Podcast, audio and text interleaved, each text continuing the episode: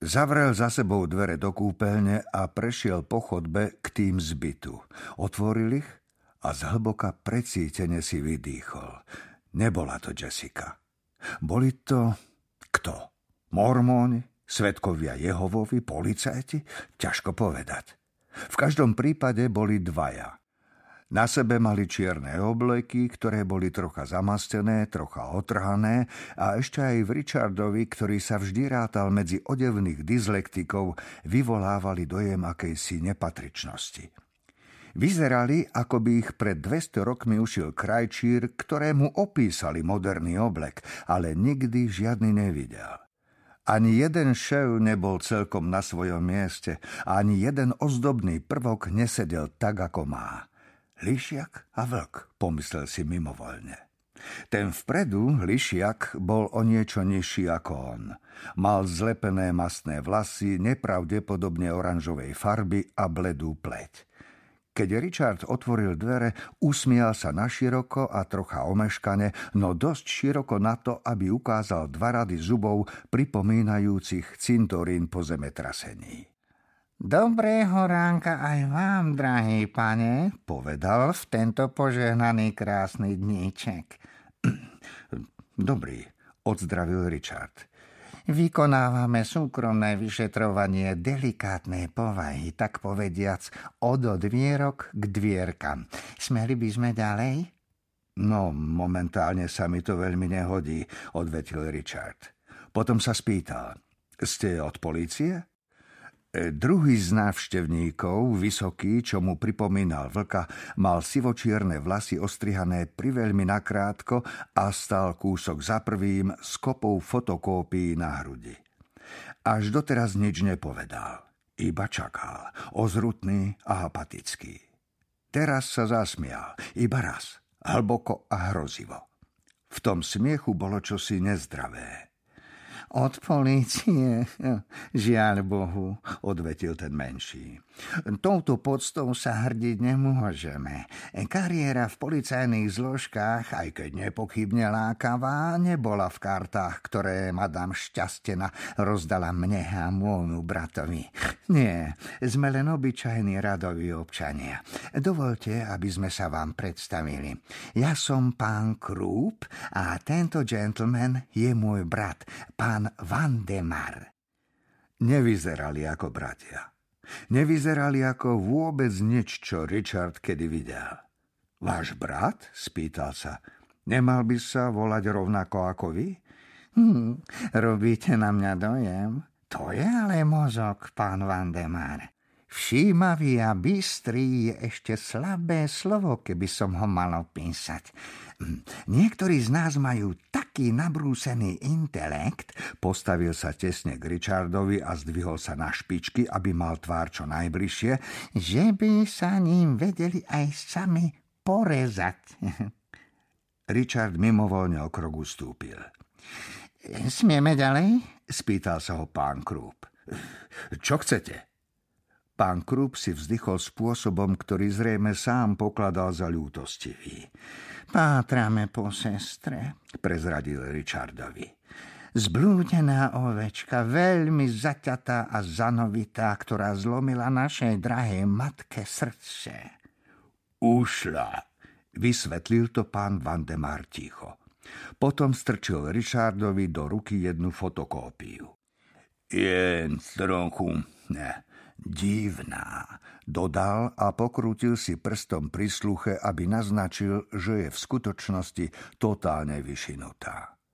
Richard sa pozrel na papier. Stálo na ňom. Nevideli ste toto dievča? Pod tým bola sivastá fotografia dievčata, ktoré vyzeralo celkom ako čistejšia, dlhovlasejšia verzia toho, ktoré nechal v kúpeľni. Dolu ešte stálo – Počúva na meno Vierka. Hrízie a ušlo. Oznámte nám, ak ho uvidíte. Chceme ho naspäť. Zaplatíme nálezné. No a pod tým všetkým bolo ešte telefónne číslo. Richard sa znova pozrel na fotografiu. Rozhodne na nej bolo dievča z. Uh, nie, vyhlásil, nevidel som ju, je mi ľúto. Pán Vandemar ho však nepočúval. Zdvihol hlavu a vetril ako človek, ktorý zacítil vo vzduchu niečo divné alebo nepríjemné. Richard k nemu natiahol ruku, že mu vráti ten papier. On sa však len bez slova pretlačil okolo neho a vošiel do bytu ako vlk na love. Richard bežal za ním. Čo to robíte? Prestaňte, áno? Choďte preč. Pozrite sa, tam nemôžete len tak. Pán Vandemar totiž mieril rovno do kúpeľne. Richard dúfal, že to dievča, Vierka, má dosť rozumu, aby sa tam zamklo. Ale nie. Dvere sa otvorili, len čo na ne pán Vandemar zatlačil. Vošiel dnu a Richard s pocitom malého neškodného psíka, čo márne šteká za poštárom, tam šiel za ním. Nebola to veľká kúpeľňa. Obsahovala vanu, záchod, umývadlo, niekoľko šampónov, mydlo a uterák. Keď odtiaľ pred chvíľou odchádzal, bolo tam aj dosť špinavé a zakrvavené dievča, veľmi zakrvavené umývadlo a otvorená lekárnička. Teraz sa však leskla čistotou. Dievča sa v nej nemalo kde skryť. Pán Vandemar vyšiel von, otvoril dvere na spáne, vliezol do nej a obzeral sa. Neviem, čo si o sebe myslíte, varoval ho Richard, ale ak okamžite nevypadnete z môjho bytu, volám políciu. Pán Vandemar zastavil proces domovej prehliadky jeho spálne.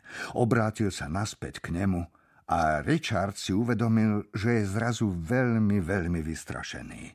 Asi ako malý psík, ktorý si až teraz všimol, že to nie je poštár, ale ozrutný mimozemský žrút psov, ako vo filmoch, na ktoré si Jessica nikdy nenájde čas. Podvedome uvažoval, či to nie je jeden z ľudí, ktorým sa hovorí neubližujte mi, prosím, a či by vôbec nejako pomohlo, aj keby mu to povedal. V tej chvíli sa však ozval lišiacky pán Krup. Ale teda, čo vám to napadlo, pán Vandemár? Stavím sa, že vám úplne pomiatol hlavu žiaľ za našou sladkou sestričkou. Hneď a zaraz sa tomuto džentlmenovi ospravedlňte. Pán Vandemar prikývol a na okamih sa zamyslel. E, myslel som, že že mi treba na záchod, povedal napokon. Hm, nebolo, pardon. Pán Krub vykročil na chodbu a tlačil pána Vandemara pred sebou. Tak a je to. Dúfam, že môjmu bratovi odpustíte absenciu spoločenského správania. Tak sa trápi nad našou úbohou ovdovenou matičkou a sestrou, ktorá sa práve teraz potuluje niekde po Londýne, nemilovaná, nezaopatrená, až ho to úplne vykolajilo. Napriek tomu všetkému je to chlapík, ktorého sa oplatí mať na svojej strane. Nemám pravdu, statný bračekovec? Už boli von z Richardovho bytu a stáli na schodisku.